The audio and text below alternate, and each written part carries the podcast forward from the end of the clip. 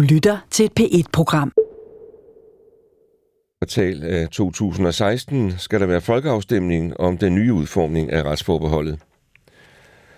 En større politiaktion er i gang i København for at finde yderligere spor i sagen om skudattentaterne 14. og 15. februar ved Krudtønden og Synagogen. Politiet rensager otte adresser på Nørrebro, Indreby og på Amager. Vi er fortsat i gang med at klarlægge gerningsmandens og de medvirkendes færden, og rensningerne skal ses i, i det lys, siger politiinspektør Jørgen Skov fra Københavns Politi. Der er udsigt til en meget stor konverteringsbølge ved den næste skæringsdato for låneomlægning i, i april måned. Allerede nu har boligejere opsagt lån for mere end 21 milliarder kroner. Det er den lave rente, der får mange til at omlægge. Og når så mange allerede nu har opsagt deres lån, så er det et tegn på, at det bliver en overordentlig stor omlægning, der finder sted i næste måned, siger boligøkonom i Nordea Kredit, Lise Nytoft Bergmann. Det, der plejer at ske, det er antallet af opsigelser. Det accelererer ret meget, når det er, vi nærmer os en opsigelsesfrist, fordi det gradvist skal blive lidt billigere for boligejerne at gøre det, jo tættere på en opsigelsesfrist de kommer. På den baggrund er vores forventning også, at når det er, at vi står øh, i slutningen af april måned, som der altså er næste opsigelsesfrist, så vil der være boligejere for mellem 100 og 110 milliarder kroner, som der har opsagt deres lån. Og sker det, vil det, vil det være den tredje største konverteringsbølge siden 1993. Ægtepar går fra hinanden som aldrig før 2014, bød på ny rekord, når det gælder antallet af skilsmisser. Næsten 20.000 ægtepar blev skilt i 2014, oplyser Danmarks statistik. Og det er til synligheden ægteskabets første år, der er de mest sårbare. Knap halvdelen af skilsmisserne sker i ægteskaber, der har varet i mindre end 10 år, mens mindre end hver tiende skilsmisse sker i ægtepar, der har nået at fejre sølvbryllup. Nogen sol i løbet af dagen og mellem 8 og 13 grader. Det var radiovisen med Knud Erik Dahl. Vi vil have en radio med frisk luft og godt humør. Lige op til begyndelsen af vort århundrede var man af den mening, at det ville være umuligt for mennesker at nå højere op i luften end 7000 meter over havets overflade. Og det ville betyde, at mennesket aldrig skulle få lov til at opleve og sætte foden på toppen af verdens højeste bjerge, nemlig Himalaya-bjergene, hvor der er 14 bjergtoppe, der er mere end 8.000 meter høje. Det er ikke længere umuligt overhovedet at bestige et bjerg, heller ikke de allerhøjeste. Det er blevet øh, bevist gang på gang.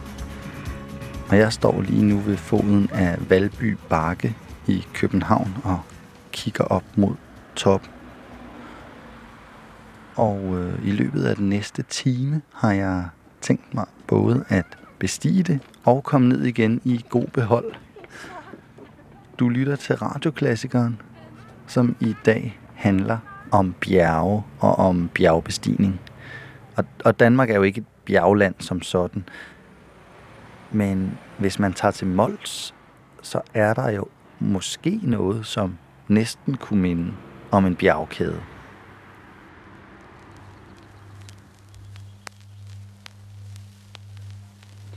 Disse lyngklædte bakker kaldes jo bjerge, men de er vel egentlig også høje. Hvor høj er den, vi står på? De er meget høje efter danske forhold.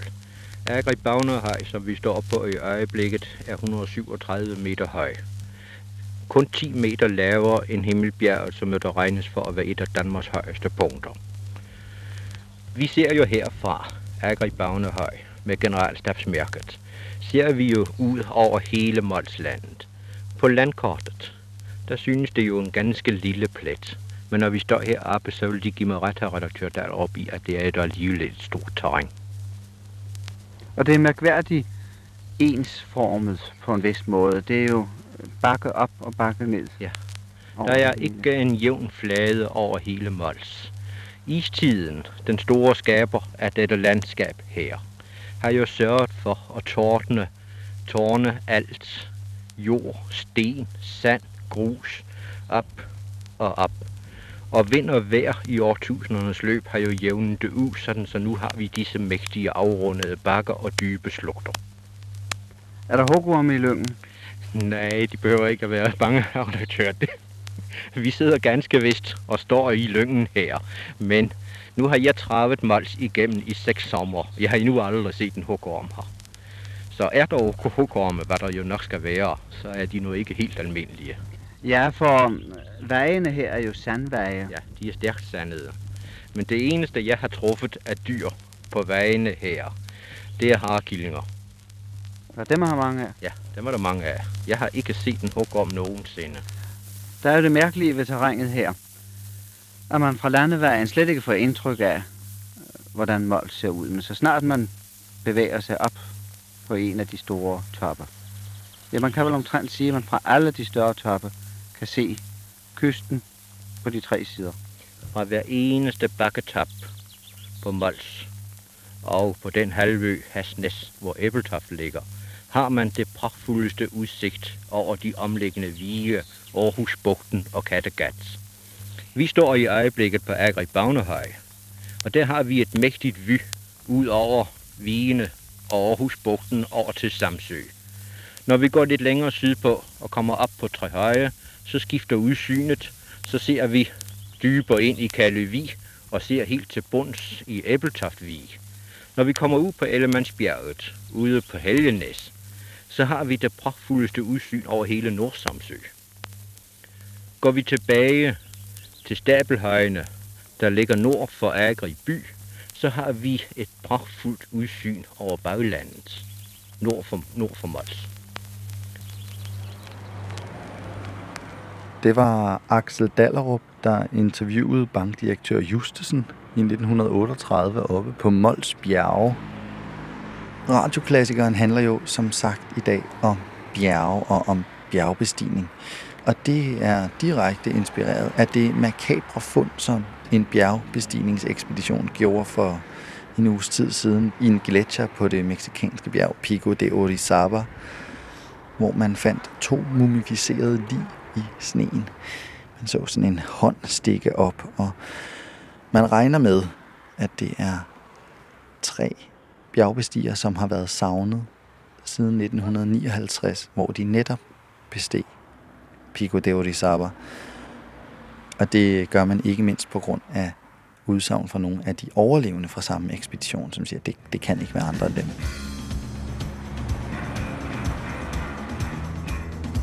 Udover at bestige Valby Bakke selv, skal vi i dag prøve at komme så tæt ind på de strabasser og vilde oplevelser, som mange bjergbestigere udsætter sig selv for, og som er blevet indfanget på bånd i løbet af tiden.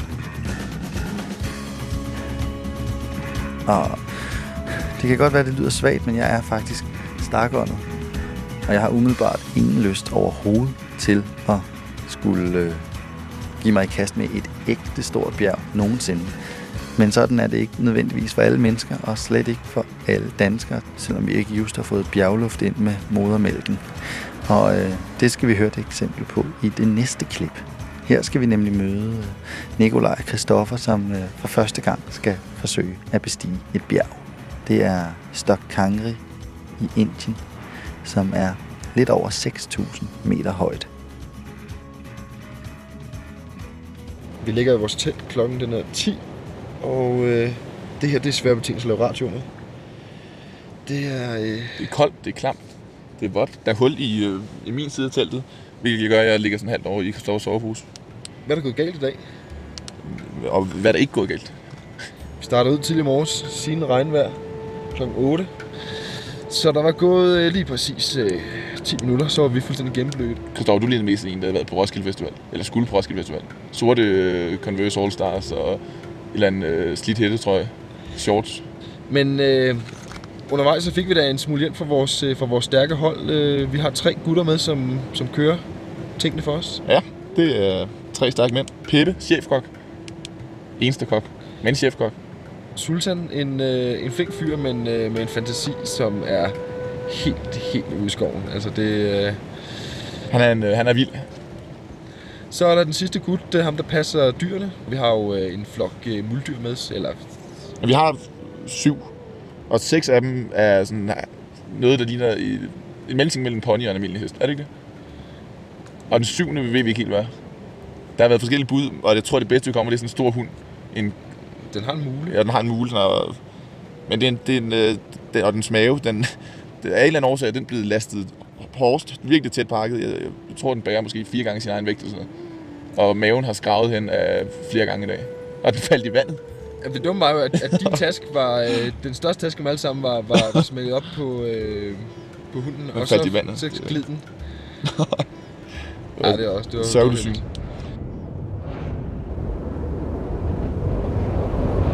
Okay, så er vi var over den første store forhindring. Vi øh, drog afsted fra Camp 2 for en 2-3 dage siden, og er på vej op over et pas, der ligger i øh, 5,1 km højde.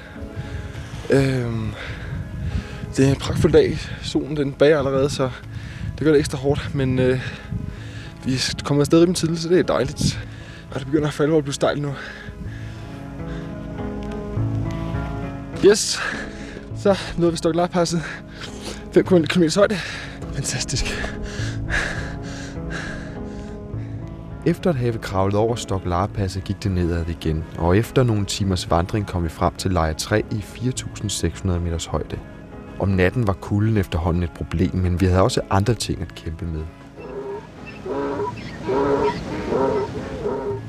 Det syvende og sidste af vores transportdyr, det lille æsellignende kræ, holdt os nemlig vågne stort set hver nat.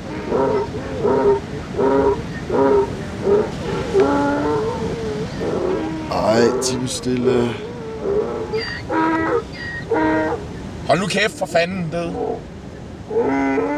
Sultan, for så er de øh, dyr til at holde kæft derude. Ej, det er det er for meget. Jeg går ud. Klokken er Det fire. gider jeg Jeg ikke, det gider bare ikke høre på det. Det klarer jeg. nu. Så stop med det, sgu herude, du!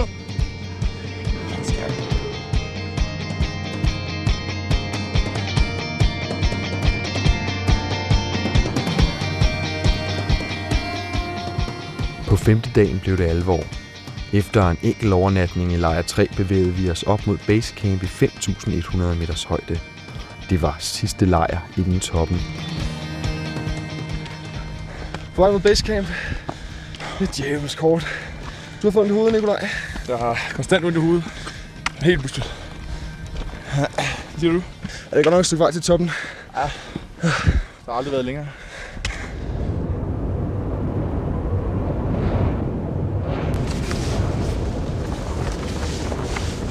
Nu stopper festen. Hvad fanden foregår der?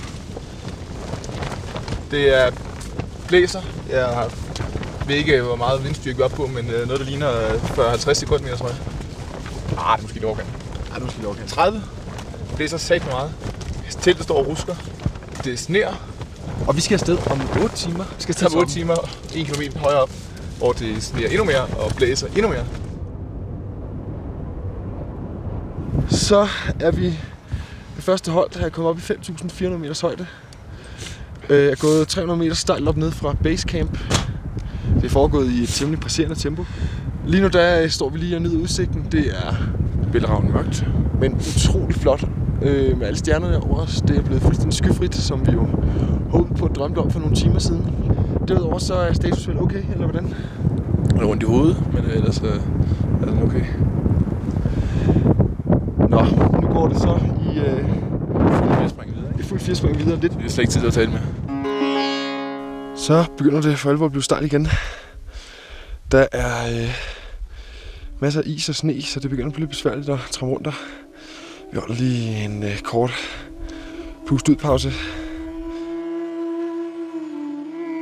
तो बस पीछे से बोल रहा सो जाए सो जाए सो जाए नींद आ रही है ना क्या करना है Det, det, de snakker om lige nu, øh, Sultan og Pippi, det er, एकदम खराब øh, hvor morsomt det var at hive danskerne væk fra stien.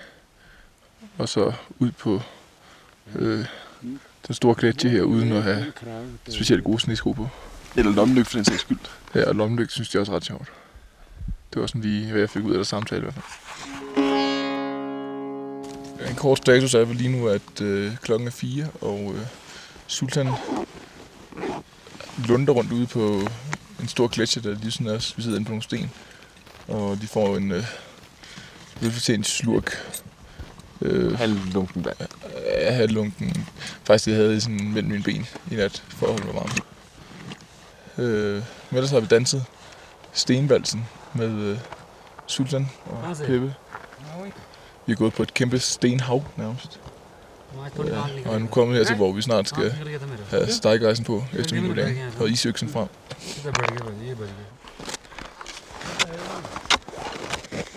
Nu øh, kører den helt i frigear.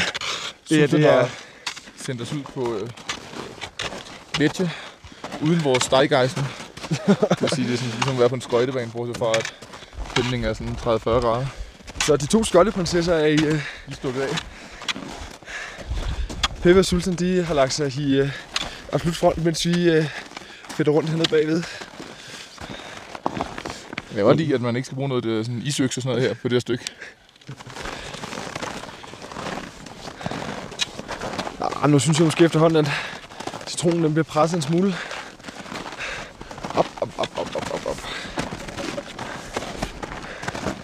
Vi har øh, gået timestejl opad på en meget iset flade et stykke tid. Og sidste er ikke kommet i brug nu.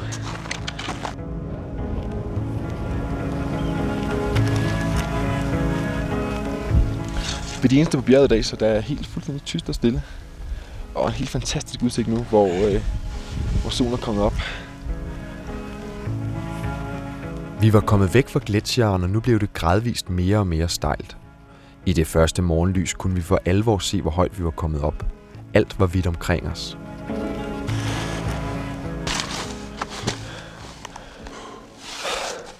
Nu begynder det at koste kræfter.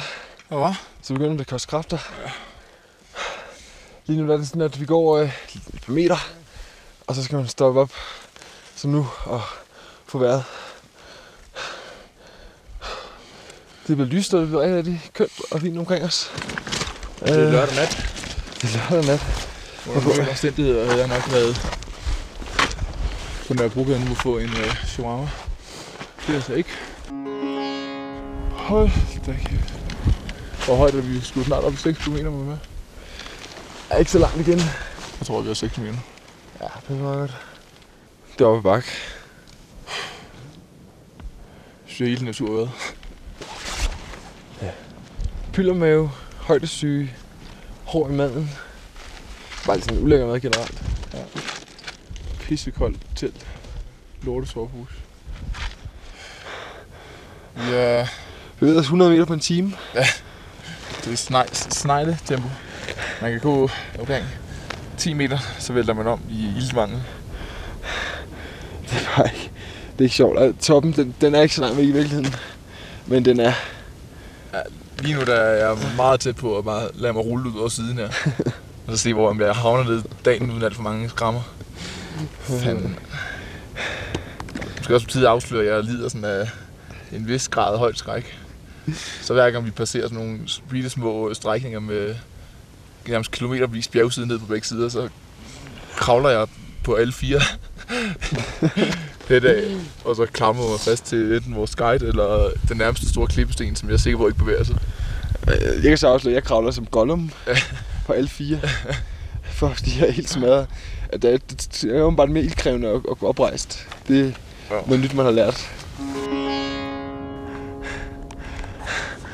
Puha. Under altså rimelig stort pres lige nu. Det er uh, simpelthen hårdt. Vi har fået øh, stakkersen på og kæmper os op med isøkserne på det her sådan et eller andet øh, grimt stejlt stykke. Det er en ren jammerdal. Man tager på skridt, og så stopper man op for at få vejret. Vi er ikke øh, så super langt fra toppen.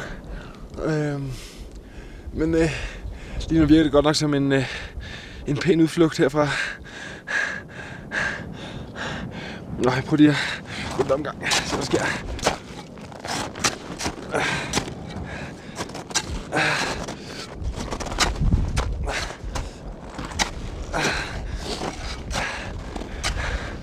Nej, nej, nej. Nå. Op bare her til sidst. Ah. Ah.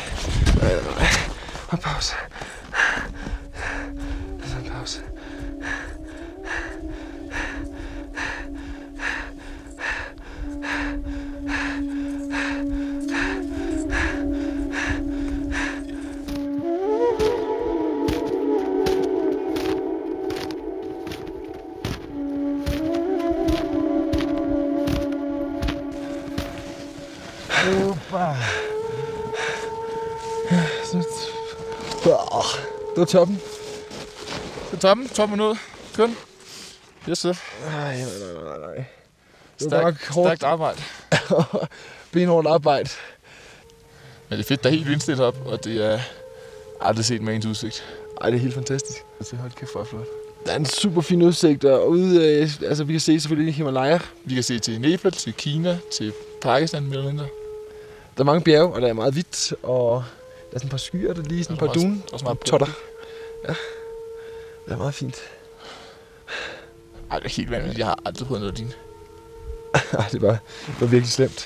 Ej, det var, det var benhårdt. Hvor lang tid har vi gået? Vi har gået syv timer. Eller? Ej, jeg ved ikke rigtig... øh, Det tror jeg. Jeg ved ikke rigtig, jeg godt tænke mig at finde ud af, hvad tiden reelt er, for jeg tror ikke på det. Problemet var, at øh, her klokken, vores guide der, han, øh, når han skal sige, hvad klokken er, tager han bare sådan en aflang, aflang sten og hammer ned i sneen. Og så kigger han sådan lidt forvirret rundt, og så siger han et eller andet, slynger han ud. Ja, jeg synes, det er meget stærkt gået, at Sultan han lige snupper en uh, smøg over. Sultan han ryger hele vejen. Røde, han har næsten haft det ret sort tændt hele, hele vejen op. Sådan som at han har trukket dig over de der lidt farlige pas, hvor der var. Ja, jeg har en smøg i munden, og så har han støttet mig, når jeg har rystet mest i benene. Så følte jeg rimelig stabil højdeskræk. Så var det sgu noget tid, før jeg skal så højt op igen. Jeg er faktisk ikke sikker på, at jeg nogensinde skal så højt op igen. Det går stødt opad her. Jeg tror, jeg har tilbagelagt en godt halvdelen af, af den første halvdel af, af bjergsiden her, Valby Bakke. Jeg begynder at kunne ane toppen. Det er også som om, at, øh, at luften bliver tyndere og tyndere, jo højere man kommer op. Ligesom I kunne høre det også blev et problem for Nikolaj og Christoffer. Men altså i Danmark har vi selvfølgelig også nogen, som faktisk kan finde ud af det med bjerge, og som godt tør at bestige det på egen hånd uden guides, og tør bestige noget, der er højere end Valby Bakke. Vi skal høre ultralydsudsendelsen øh, Et alpeeventyr, som Peter Christiansen lavede tilbage i 2003. Og øh, det er Sally, der fortæller historien. Ham, jeg skulle klatre med, var, var Christian, en, en helt, helt nybegynder faktisk på 17 år. Og de to andre var Gert og Mads. Gert var, var min kæreste på det tidspunkt.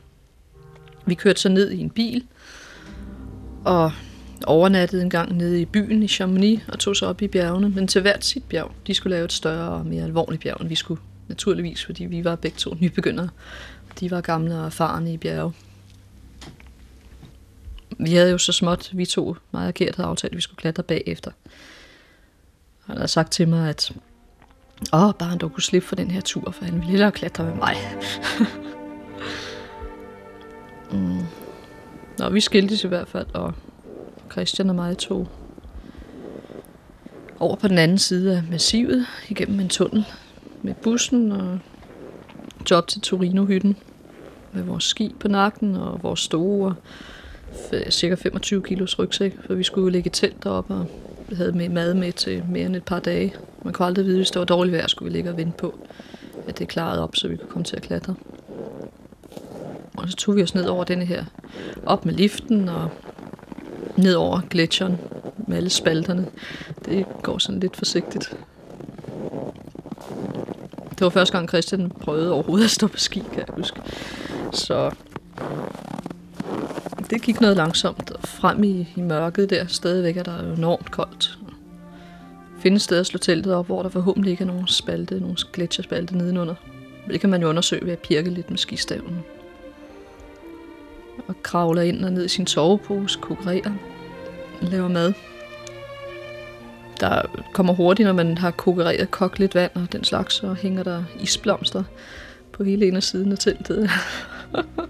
det er ikke noget... Men alligevel virker det varmt og hyggeligt, fordi det står i kontrast til omgivelserne selvfølgelig.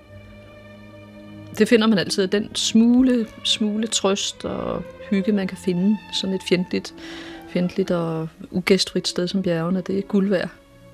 For det kommer til at stå i kontrast til omgivelserne og netop virke stærkere.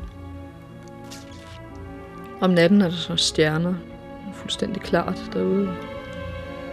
Der er det vel, man bliver filosofisk, når man står derude. Man skal man er nødt til at gå ud af, tisse, ud af teltet for at tisse, ikke? Og går man sådan et stykke fra teltet. Og sætter sig der og filosoferer lidt. Og det kommer automatisk, når man kigger ud over alt det her stille mørke. Der er mest stjernerne, der, der fremkalder det. Man ligesom bliver suget derudad.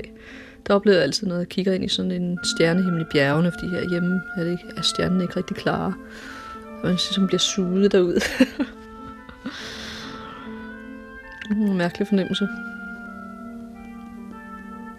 Man tænker måske på store linjer på sit eget liv egentlig.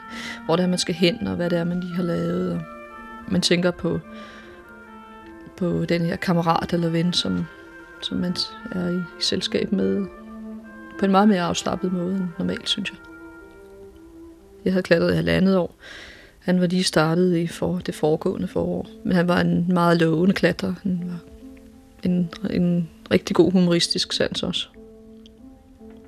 Og man snakker om meget, Nå, hvad skal vi have i dag? Skal vi have løgsuppe, eller skal vi have poresuppe? Og så bliver man enige om det. Og nu er det din tur til at hente sne derude til vandsmeltninger. Ej, jeg gjorde det altså lige. Jeg har lige gjort det. så snakker man om klatringen jo. Hvordan man tror, det vil gå. Og jeg tror også, vi brugte en hel del tid på at snakke om de andre og overveje, hvordan det gik dem. Jeg tænkte selvfølgelig meget på Gert, eftersom vi havde været forelsket i hinanden i tre måneder, tror jeg, på det tidspunkt, så det var stadigvæk ganske nyt og friskt. Så er man jo næsten forbundet til hinanden med en navlestreng.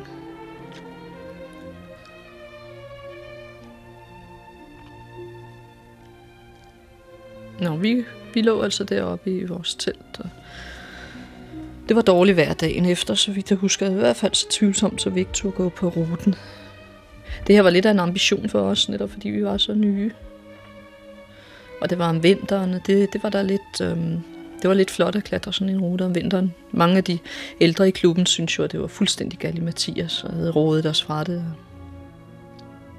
Og vi kiggede på, vi lå jo lige under væggen, så vi kunne se den. Det år var der meget is i den, der var fuldstændig mørk af is. Og når den er mørk, så er det tegn på, at isen er meget, meget hård, og den bliver svær at slå økserne ind i svær også at anbringe sine piksko, øh, øh kramponer i. Det bliver, vi kunne se, at det blev, ville blive hårdt arbejde i hvert fald. Og det er en meget stejl væg, så jeg tror, vi lå dernede og blev lidt bange for, hvad det egentlig var, vi havde var gået ud i. Der, det hjalp heller ikke, at vi havde et par dage til at ligge og se på det selvfølgelig. Men det havde ikke skræmt os så meget, at vi var blevet talt fra vores oprindelige plan om, at vi ikke ville tage noget med, og ville stræbe på at gøre det hurtigt.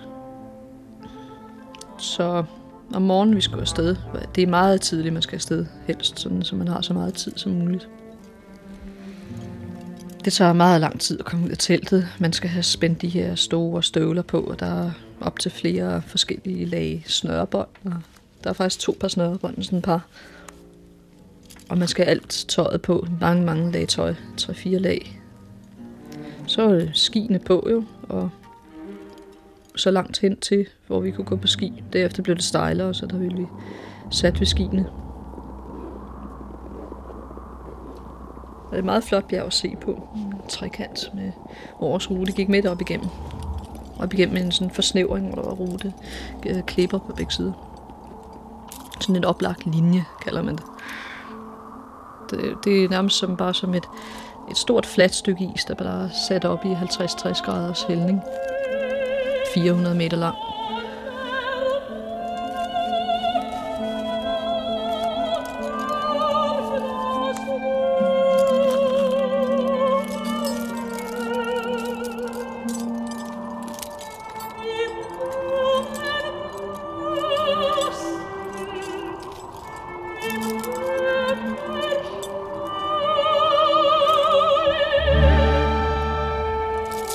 Isen var hård, ligesom den så ud til.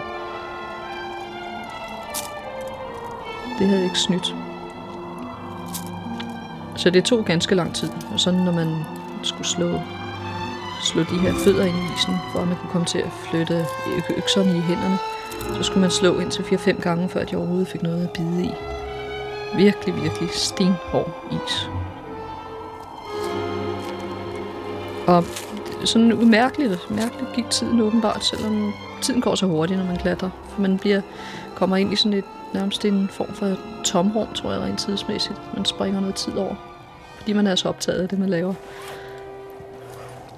Jeg tænker, at jeg huske på det, det her stejle is, og åh, det her, det er egentlig ikke 100% behageligt.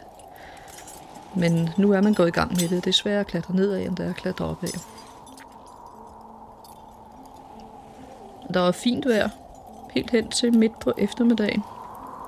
Hvor vi selvfølgelig, vil folk sige, burde have været op for længst. Men forholdene gjorde altså, at det var vi ikke. Der var høj, høj himmel. Det- Den, det er en nordvæg, så det var i skygge, men man kunne se, se solen ude på gletsjeren derude. Men, men, men meget høj vind. Det burde måske have advaret os om, at der kunne komme hurtigt uvejr ind over den her høje vind. Det var sådan, at man skulle holde fast på, på alt, hvad man vanterne, hvis man tog den ene vand af, så man, man passe på, at den ikke blæste afsted. Så en tre kvart, tre kvart op ad den her væg, begyndte vejret, at blæsten blev endnu, endnu hårdere, og der trak meget hurtigt skyer ind over, og det begyndte at sne. Sådan, ja, sne og sne, det var ikke flager, der faldt nedad, det var simpelthen flager, der stod vandret i luften. På det tidspunkt blev vi klare over, at det ikke rigtig gik at klatre længere. Vi kunne ikke klare os i blæsten. Det var lige før vi mistede balancen hver gang man løftede en fod, og så ikke havde fire punkter til at støtte på, så var det som om man simpelthen blev blæst af. Så vi måtte altså hellere bivarkere, som det hedder, for at vente og se, om det blev lidt bedre. Det kunne simpelthen ikke lade sig gøre at klatre videre. Og vi roede lidt ind til klipperne inde på venstre side. Stadigvæk har vi de her 50 grader, som man har vendt sig til at være på hele dagen. Ind og lede efter et sted, som er lidt bedre end, end de 50 grader, vi bivakere på. Det er ikke godt at hænge der. Men vi finder i hvert fald ind til klipperne, og finder en klippe, der er lidt større end de andre, og lidt mere vandret end de andre. Der tænker vi, at vi sikkert kan friste tilværelsen i nogle timers tid. Netterne er jo meget lange der. Så på forhånd har man snakket om, ej, det at bivarkere i den her tid, det ville slet ikke være morsomt. Nej, det ville det Gud ikke. Jeg kan huske, Christian han lagde sig bare ned og, og forsøgte at sove. Jeg blev klemt, klemt længere og længere ud på den lille bitte sten. Og siddende. Men vi havde meget tøj på. Og vi havde den her vindsæk, som er en stor nylonpose, som man kravler ind i, og så kan sidde med hovedet udenfor igennem et hul. Det sparer meget på, på vindstyrken. Nu var det så uheldigt, at vi havde gammeldags kramponer på, med nogle øh, ramme, remme, som selvfølgelig var blevet totalt stivfrosne i løbet af dagen. Og vi kunne ikke tage at få dem af. Det er sådan nogle spidse øh, jernpigge, som man spænder på under sin støvle, for at kunne få fodfæste i is og sne. Og de her kramponer kunne vi så ikke få af, før vi krøb ind i vores nylonpose. Så vi kom til at rive hul, et stort hul i den her nylonpose. Det er lidt af en katastrofe, fordi den er så vigtig. Det hedder jo også en overlevelsessæk nogle steder. Og det var lidt af et øh, slag i regningen. Men vi måtte jo klare den så godt vi kunne. Og Christian han sov fint natten igennem faktisk. Jeg sad og var vågen, må jeg indrømme. Jeg følte mig nok mest ansvarlig, fordi han var så ung. Han var 17 år, og jeg selv var en, en grænvoksen dame på 23 år. Jeg havde ligesom lidt ansvaret for det. Jeg sad og tænkte, jeg sad og regnede på, hvor mange reblængder der var dernede af, om det kunne betale sig at upsejle, det vil sige 4A, vende om, for den mulighed har man. Men man skal ofre alt, alt sit grej og sine skruer, ikke, for at, at kunne komme ned. For man kan ikke klatre ned af det, det var for stejlt. Så kunne nedad klatres. Det tænkte jeg, det må vi jo gøre, hvis ikke det har, hvis ikke øh, det klarer op til morgen tidlig. Der må vi så tage ned af. Man kan jo ret lidt i mørke, fordi man, vi har pandelamper, men det er en meget, meget lille lyskejle. Man kan ikke rigtig se til at lave noget i den. Og det sad jeg overvejet.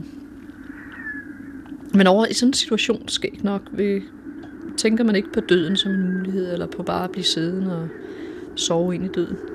Man bliver faktisk meget realistisk og praktisk. Så jeg kan ikke sige, at jeg tænkte på, på livsfaren eller noget som helst. Man har også nogle ting, enten må vi fire af, eller også må vi klatre videre, når vejret er bedre. Så det er en ting, der redder os, tror jeg, i sådan nogle udsatte situationer. Man får lagt, lagt sådan en beskyttende lag hen over dødsangsten. Mm. Det var en skæv sten, der var på størrelse med, ja, hvis vi tager en halv kvadratmeter gange, gange en halv kvadratmeter, tror jeg man kan sige. Nogenlunde sådan en rund sten.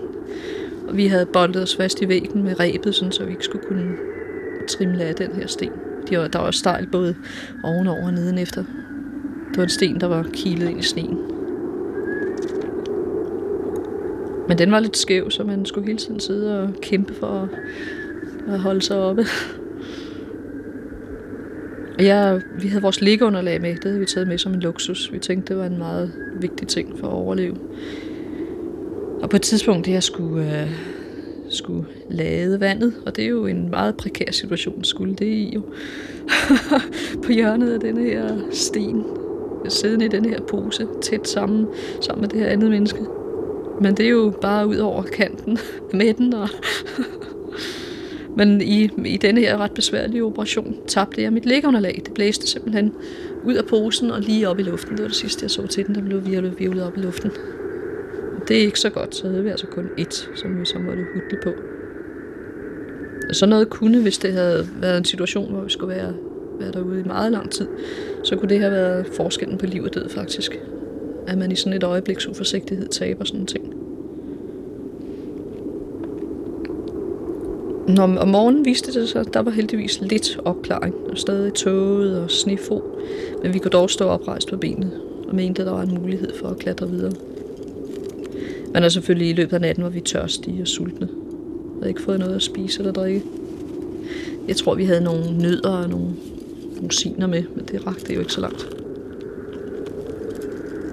Så vi pakkede vores ting ned i, i rygsækken og begav os videre fra vores lille sten der.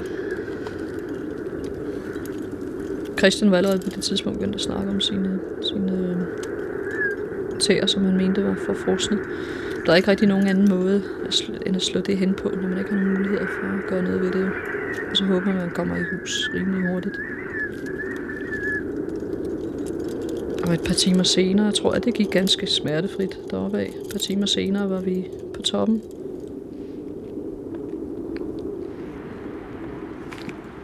Vi øh, efterlader lige Sally på toppen for en kort stund. Og jeg har selv nået toppen her på Valby Bakke. Til højre for mig øh, kan man se Søndermarken. Det er egentlig mest en grøn græsplæne med nogle træer og nogle folk, der lufter hund. Og til venstre kan man øh, se indgangen til Zoologisk Have. Og det er jo øh, egentlig også kendetegnende for en visse bjergegne. Det er det her med, at der også er vilde dyr. Men øh, vi skal lige høre et klip her, som er endnu vildere. Det er fra 1982. Og det er øh, fra udsendelsen øh, Hvad som helst, som kunne handle om hvad som helst. Og vi skal høre en storvildsjæger fortælle en vild historie om vilde dyr fra en vild bjergegn. Det var over ved bag ved noget, der hedder Lake Waikamoana. I noget, vi, der, jeg kan ikke huske det indfødte navn, vi kaldte den White River. Så her får at vide, at der var vildkvæg op i nogle højder. Og det tænkte jeg, nu skal jeg op og hente mig sådan et par rigtige Texas-horn på et par meter i bredden, eller hvor meget man nu drømte om, man kunne få. Og øh, jeg gik så derop, og jeg så sgu mange spor af dem. Jeg så ingenting. Jeg havde et par hunde med, for det var altså på en, en vildgede og vildsvineblok, som vi kaldte. Der var ikke så mange hjorter, det var mest vildgeder og vildsvin, vi skulle jage der. Nå, det begyndte at blive overskyet, og så begyndte det at småregne. Jeg tænkte, at det holder nok snart op. Og lige pludselig, så kom der altså en snestorm. Og øh, jeg dykkede så ned, for at komme ned og længere ned, der var det selvfølgelig kun regn, og gik ned af. Så kunne jeg ikke komme over floden. Så tænkte jeg, om jeg søger op igen, så kan jeg finde en eller anden klippehule og sidde i til det, jeg holder op og kom op i det åbne terræn på toppen i snestormen. Og lige pludselig, så så jeg min hund, der gik foran mig, at den begyndte at rejse børster og strid med halen og småknurrer og vise tænder. Men snestorm, vi havde sneen lige i øjnene, og man kunne altså ikke se mere end 3-4 meter frem. Og så pludselig herud af, af det her sne, der stod der altså så pludselig et enormt dyr. Det var altså en vild tyr. Og min lille hund der, der hed Red, han sprang på med det samme, og greb tyren i halsen under neden, og tyren den stod og brølede og ruskede og svingede hovedet frem og tilbage. Og hun, den rørte ikke jorden mere, men den blev hængende ved. Og jeg skulle altså have skudt, for jeg var godt klar over, at tyren var ikke kommet for at tage hunden. Det var altså mig, den gik efter, hvis der var noget. Så jeg stod og kiggede der igennem mit, mit sko på, på toppen af riffen, og kunne ikke se noget på grund af sneen. Så, så måtte jeg sådan sigte hen over, hen over løbet bare, og fyrede sig. Og også bange for at ramme hunden, for jeg ville jo helst skyde den lige i panden under hornene, eller også lige ned mellem forbenene i hjertet. Men hunden den svingede frem og tilbage foran hjertet, så det kunne jeg ikke komme til at måle der i, i den snestorm, øh, hvor man skulle ramme hjernen, det var også til. Men jeg skød og ramte for lavt. Ramte den ind over, ind over næsen, og øh, så gik kuglen så videre ind i halsen, men ikke nok til at dreje, men den styrte frem imod mig. Og øh, Red, der han faldt af, men kom på ben igen, og angreb den igen. Og det stoppede så tyren et sekund, og så nåede jeg altså at give den en lige i panden på et par meters afstand. Men det var, han nok været lidt farligere end vildsvin, for vildsvin har nok ikke dræbt mig, men det her tyren skulle sådan have den få fat i mig. Altså, man skal jo ikke være overtroisk eller noget. Der kommer jo ikke noget fra de højere magter. Men man kan jo også sige måske, at oksen eller tyren der, den var måske med til at redde livet. Fordi jeg, da jeg havde været nede, man kunne altså ikke komme over floderne, og det her, det fortsatte altså længe. Og i den snestorm kunne jeg altså heller ikke finde en klippehul. Så hvad, vi, hvad jeg gjorde, det var, at øh, jeg sprættede oksen op og tog det her enorme skin af. Og øh, tarmene ud af den og det hele. Og der var en dejlig hulning. Og så var der bare benene op i brystkassen på den, og så rullede sig ind i det her blodige skin. Det var dejligt varmt, og så lagde mine hunde og, og jeg mig så derinde. Og der lå vi så i et par dage, og der var selvfølgelig ikke nogen problemer for hundene, for de spiste jo bare af hytten, kan man sige. Men øh, jeg lå så og, og spiste rå lever i de dage der, og ja, senere så kom solen frem. Og så kunne jeg faktisk rigtig se, hvor stor en tyr. Den har måske været 15 år gammel. Det vi kalder en rigtig bushbull, der aldrig har været i kontakt, eller måske set mennesker før, og de er altså meget, meget farlige. Således storvildtjæren fra hvad som helst 1982. Bjergbestigning er jo ikke for sjov. Og inden vi kommer tilbage til anden halvdel af historien om, om Sally, så skal vi lige høre en øh, direkte transmission, eller det var det i hvert fald dengang i 2000, hvor en dansk ekspedition til Mount Everest, Danish Everest Expedition, som den blev kaldt, blev fanget i en snestorm. Og det er øh, Marianne Hubel, der her får fat på Bo Belvedere via en satellittelefon til Mount Everest. Når man kigger op, så ser det utrolig flot ud, fordi der er blå himmel og det hele, og det har der været hver formiddag her, de sidste par dage i hvert fald. Men op på selve Everest, der, der er der jetstrømme, som det hedder. Og det vil sige, der er vindhastigheder på flere hundrede kilometer i timen. Og det er ikke rigtig noget sted at være for et, et levende væsen. I har været med til at oprette et nødhjælpshospital. Hvor mange er der kommet for at få behandling der, og hvad er det for nogle skader, de har? Ja, primært har det været frostskader jo. Øh, der har også været nogle forskellige med sniblindhed og den slags ting, men primært frostskader, og det har så været fra små, øh, små frostskader, som blærer på nogle fingre, som hvis man behandler det ordentligt, så sker der overhovedet ikke noget ved det. Og, og så hen til øh, nogle, øh, de to værste tilfælde, som blev bragt ned fra noget, der hedder South Cold, der ligger i 8.000 meter højde, de blev bragt ned til hospitalet i går, og øh, de har øh, forfrysninger i begge hænderne, altså hele hånden, og så den største, største delen af foden også. Og den ene havde endda en fuldkommen sort næse, altså helt øh, fuldkommen, øh, øh, altså den, den falder simpelthen af i løbet af nogle tid. Ikke? Øh, de skader, hvor for eksempel den danske pige Lene Gammelgaard, som var med i, i øh, katastrofen deroppe, hun kom ned og havde forfrysninger på fem eller seks fingre, hvor hun har sådan nogle blære, og de er lidt blålige at se til og sådan. Men hvis hun behandler det ordentligt, undgår at få rester i fingrene, og så ellers tager den medicin, der skal sætte gang i blodomløbet og regenereringen af, af vævet, så vil hun ikke miste noget som helst. Hvordan har hun det nu? Jeg tror, det der er værst, det er sådan set de psykiske følger.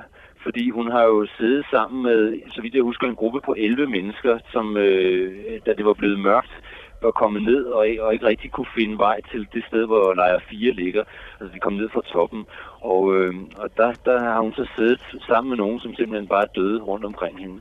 Og der tror jeg, at de psykiske følger er sådan noget, de er nok langt værre, end, end de fysiske vil være for hendes vedkommende i hvert fald. Øh, hun var sådan ved i går, da hun startede nedad derfra, der var hun ved at bryde fuldkommen sammen, så der var det ved sådan at, at indfinde sig. Øh, men det tager, det tager formentlig uger inden det sådan for rigtigt for alvor at gå op, at øh, gå op for hende, hvor meget der egentlig er sket omkring hende. Hvad med jer selv? Opgiver I nu at kravle op? ved, ved I ned, eller hvad sker der? Altså, jeg er gået ned her for at hvile, og det er så primært fordi den, den finske marker, som jeg skal klatre bjerget med uden ild, øh, han, øh, han har en del hoste, og det bedste måde, man kan få det væk på, det er ved at komme så langt ned som muligt og hvile ud. Så vi tager nok to dage hernede, inden vi går op igen. Så I er stadigvæk friske på at skulle op? Øh, ja, det er vi. Øh, jeg er i hvert fald meget frisk på det. Jeg ved godt, det bliver et barsk fornøjelse, fordi øh, jeg ved, at oppe ved sydtoppen af Mount Everest i 8.700 meters højde, der ligger der i hvert fald to lige. Og muligvis møder vi øh, i livet af en, der hedder Scott Fischer, en af øh, de guiderne på de hold, som øh, var deroppe. Øh, måske møder vi også livet af ham på vejen derop. Så det bliver en barsk oplevelse, men øh, øh, jeg er indstillet på at gøre det alligevel. Normalt siger man, at øh, man skal slutte på toppen, og det gælder jo måske alle andre sammenhæng end bjergbestigning. Der er det måske den dårligste idé, man overhovedet kan få. Så øh, nu vil jeg begynde at gå nedad, og jeg kan se, der er forholdsvis trafikeret hele vejen, så jeg må nok hellere gå forsigtigt. Og det vil jeg så også lade Sally gøre i anden del af ultralydsudsendelsen Et alpeeventyr, hvor vi altså sidst efterlod Sally og hendes unge marker på toppen af bjerget.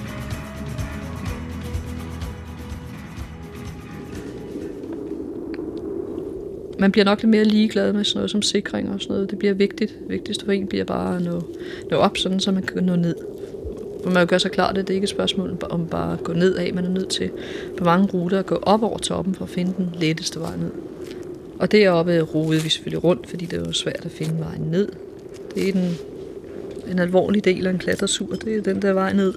Kan være svært at finde, og på samme måde som, som væggen, man lige har lavet, er der en bergschrund, det vil sige en stor gletsjerspalte lige nedenfor, og vejret kan også blive dårligt der. Og vi kunne jo selvfølgelig, der var ikke nogen udsigt. Det havde der ikke været før eftermiddagen i forvejen. Så det var ikke noget problem, at man skulle nyde den. Vi kom ned og fik hoppet over Bergsrunden. Det er den, der skiller, skiller bjerget fra gletsjeren, sådan set. Og så stod vi med det store problem, fordi der var jo akkurat ligesom, man kalder det white out. Fuldstændig, når man kigger ud i det, så er det bare en tæt tåge af, af sne, helt, helt hvidt. Og det blæser hårdt. Så man har ikke så meget at orientere sig ved hjælp af faktisk. Og spor der er jo ikke noget af. Så det må være noget med at gå i den retning, som man forventer, man skal gå i. Vi skulle for det første finde vores ski, for det andet skulle vi finde det telt. Og vi havde på det tidspunkt ikke overvejet overhovedet muligheden, at jeg skulle øh, overnatte endnu en nat ude i det frie. Mm. Samtidig havde vi gletsjerspalterne, som vi skulle lade være med at ryge i. Vi bandt os ind i det her ræb, og havde så ræbet mellem os. Så gik jeg forrest derned af, og hvis jeg røg i, så kunne Christian måske have et lille bitte håb for at kunne holde mig. Så jeg kunne arbejde mig op til overfladen igen. De er jo dybe, sådan nogle. De er 20-30 meter dybe. Vi gik og gik og gik og blev mere og mere i tvivl om, det var det rigtige. Vi blev enige om, at, at vi altså ikke kunne finde teltet. Det var nok håbløst. Og det begyndte at blive lidt mørkere, det vil sige, at det begyndte at blive nat jo. Det her hvide, ikke? Det hvide blev til gråt og over i sort, så var det altså nat. Og andet kunne man ikke se end de her 2-3 meter frem for sig. Så det blev pinligt klart for os, at vi nok blev nødt til at lægge os ned og prøve at sove net til. Ikke en rar ting at skulle tage sit stykke nylon ud der, med, som havde revet hul i, og, og det enkelte liggeunderlag. Så skiftes vi simpelthen til at ligge oven på hinanden, og på den måde holde en smule varme. Det, det hele blev meget fugtigt ind i sådan en nylon sæk også, så vi blev våde. Sådan, så kunne man bare gøre sig håb om at holde det her det våde tøj sådan bare en lille smule varmt, så det var det håb, vi faktisk havde. Og så er det bare at leve igennem det.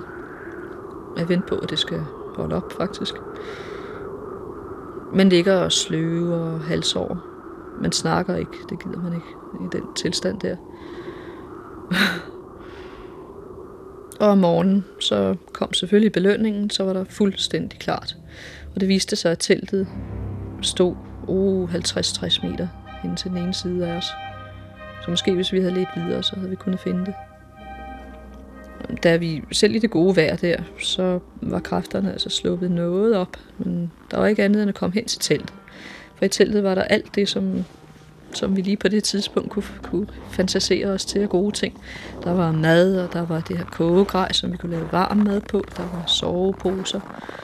Der var varmt skiftetøj. Der var bare alt det, et menneske kunne drømme om. De enkle ting, man kan drømme om. Halvvejs ind til teltet, vi skiftes til, at sneen er stadigvæk meget, meget dyb, så vi måtte skiftes til at træde spor. Så sagde Christian, ej nu, nu kan jeg altså ikke mere. Nu, nu kan jeg ikke mere. bare, jeg tror ikke, man har helt så meget modstandsdygtighed, når man er så ung, som når man kommer lidt længere op i alderen. Så havde jeg hørt, at man skulle blive aggressiv på personen, og ligesom få deres sidste reserver frem og det kunne jeg så bruge over for Christian. Og det fik ham da også til teltet, langt om længe, gennem den dybe sne der. Og ind og smide os selvfølgelig i soveposerne der, og få noget varme i kroppen, og få lavet smeltet sne og suppe. Og så kigge på Christians tær selvfølgelig. Han var godt klar over, at der var noget galt med dem. Begge vores, vores hænder, vores fingerspidser, vi måtte, hver gang vi skulle tænde for øhm, vores lille gasapparat, der er sådan en skrue, man skal dreje på, det var meget, meget, meget smertefuldt med vores forfrosne fingre, fingerspidser. Der begyndte at blive optøet på det tidspunkt nu. Så vi måtte skændes om hver gang og skiftes til at dreje på den der øh, skrue for at åbne for gasapparatet. Det gjorde meget, meget ondt. Det gjorde ondt i flere, et par år efter faktisk havde problemer med de fingerspidser. Men hans tæer, de så ikke så gode ud. De var øhm, sådan ligefrem farvede, blålige og den ene bildte vi også ind. Det var lidt sort. Vi havde aldrig set sådan noget i levende liv før, men vi havde læst om det. Og vidste, hvad tegn og hvad der betød hvad.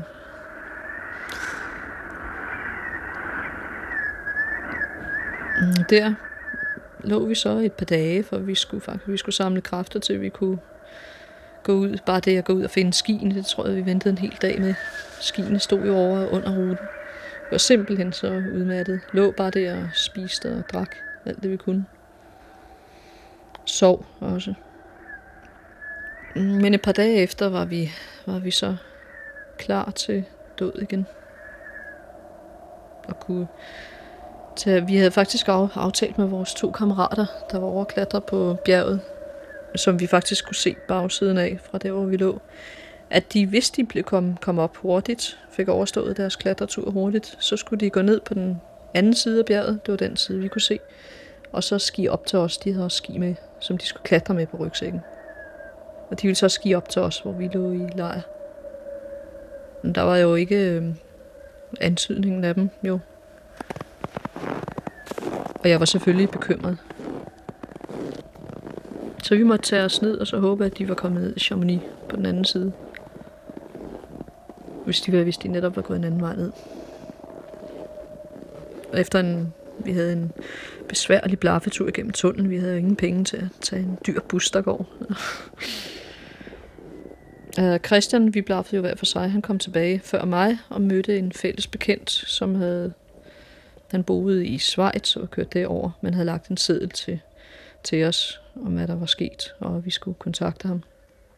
Så Christian havde fået den her besked, og kom ned, kom ned for at hente mig der, hvor vi havde aftalt, at vi skulle mødes, når vi engang kom frem. Og han havde jo ikke de andre med, det havde jeg forventet. Det ville være meget naturligt, at de ville gå med for at møde mig. I hvert fald Gert. Han var jo nok også, ville nok gerne se mig igen jo, kunne jeg forestille mig efter de her 3-4 dage. Uh, Christian, han kom i hvert fald ud og mødte mig og sagde, Sally, nu går vi ind på den der café derhen og sætter os ned. Jeg, jeg var egentlig så passiv og i dårligt humør, og jeg ikke tænkte på, at at spørge, hvor, hvorfor de andre ikke var kommet med. Han svarede i hvert fald ikke på det. så jeg blev lidt bekymret over det. Da vi så kom ind i caféen, satte vi os ned, og han gav mig den seddel, han selv havde fået. Og vi sad midt imellem alle de her glade skiturister.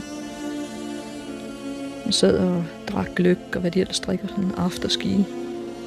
Og hele verden blev sådan forandret, når man læste, hvad der stod på den seddel.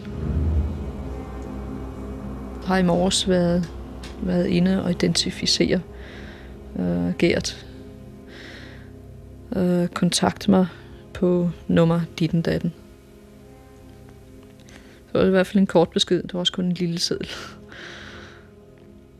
Det var ikke til at vide, hvad man skulle sige om det. Jo. Jeg satte mig jo til at, at stortude med det samme. Og den stakkels 17-årige Christian vidste jo ikke rigtig, hvad han, hvordan han sådan skulle reagere på det. Men han var meget, meget sød og god til at trøste, synes jeg. Sådan så godt som han nu kunne. Han vidste jo, han kunne ikke gøre alverden. Og der går... Jeg husker, at vi gik fra den café, efter da alle sad og kiggede på, og jeg sad og græd der. Der havde Christian synes det var bedst, og hankede op i mig og fik mig ud af døren. Vi boede på sådan et, et, et billigt pensionat nede i hovedgaden, og havde selvfølgelig en søvnløs nat, og var nede dagen efter for at snakke med gendarmerne nede på redningsstationen. De havde fundet Gert hængende, hængende derop, fortalte han mig så, den her gendarm. Hængende op i, midt i ruten, hvor de havde bivarkeret, ligesom vi faktisk havde jo. Så det kunne lige så godt have været os i virkeligheden. Det var vel ikke os, fordi vi... Det var en tilfældighed. Og de havde, Gert havde så fået, havde fået noget i hovedet, om det så havde været is eller sten. Han hang i sin sele deroppe midt, her midt på væggen. Og alt, alt det øvrige var væk. Det betyder, at Gert, og øh, Mads, hans klatrekammerat var væk, og rebet, som de havde klatret med. Det vides ikke, om han har prøvet at klatre efter hjælp. Det kunne man godt tænke sig. Og så selv havde en spalte senere hen. Og han, han er, der er aldrig nogen, der har fundet efterladenskaber for ham. Han forsvandt.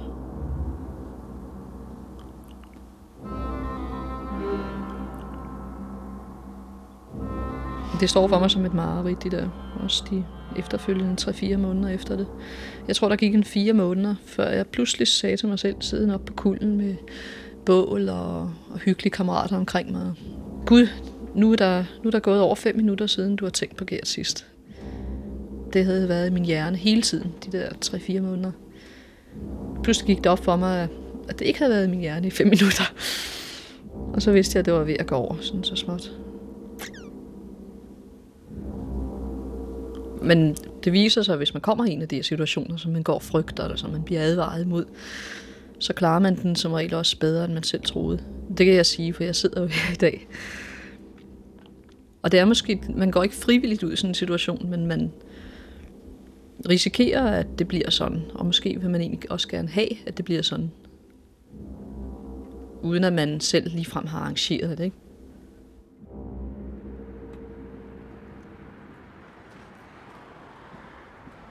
Så nede efter en hård omgang, uden på nogen måde at være udsat, have været udsat for samme dramatik eller tragik, som i den beretning, vi, vi lige hørte her, vil jeg sige, at jeg stadigvæk er glad og tilfreds med at kunne udfordre mig selv.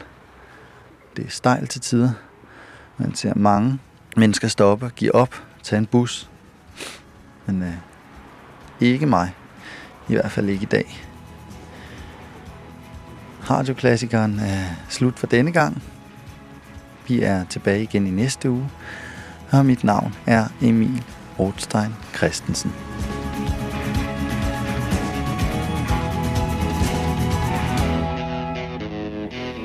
Bare vi mennesker aldrig mister lysten til at stræbe efter noget. Der må være Mount Everest andre steder. Ja du, der er forresten der altid månen.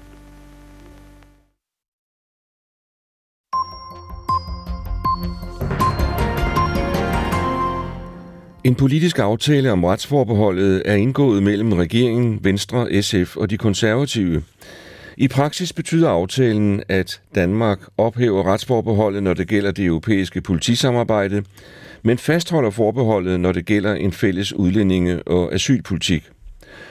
Konkret har partierne besluttet, at Danmark skal tilslutte sig 22 ud af de ca. 50 retsakter, som er omfattet af det retlige forbehold. Dansk Folkeparti frygter, at aftalen kan blive en glidebane på udlændingeområdet, men det afviser Venstres formand Lars Løkke Rasmussen. Det kan man være helt sikker på, fordi vi har aftalt med hinanden, at de dele går vi ikke ind i. Og skulle nogen få tanken en gang i fremtiden, så har partierne gensidig vetoret.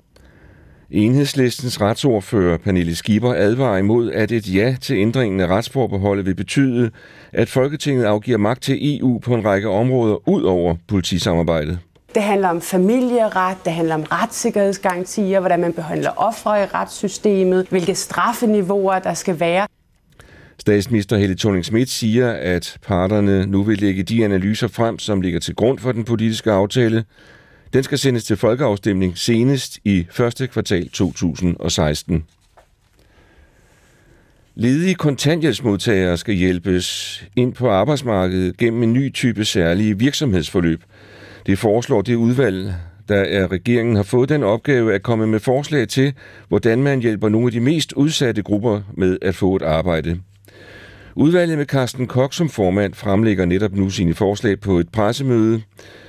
De nye virksomhedsforløb er et af forslagene. Virksomhedsforløbene er på tre måneder. Der er ikke tale om egentlig ansættelse, løntilskudsjob eller virksomhedspraktik. Ideen er at give de ledige et direkte... Du kan finde alle P1-programmer på dr.dk-p1. Det giver mening.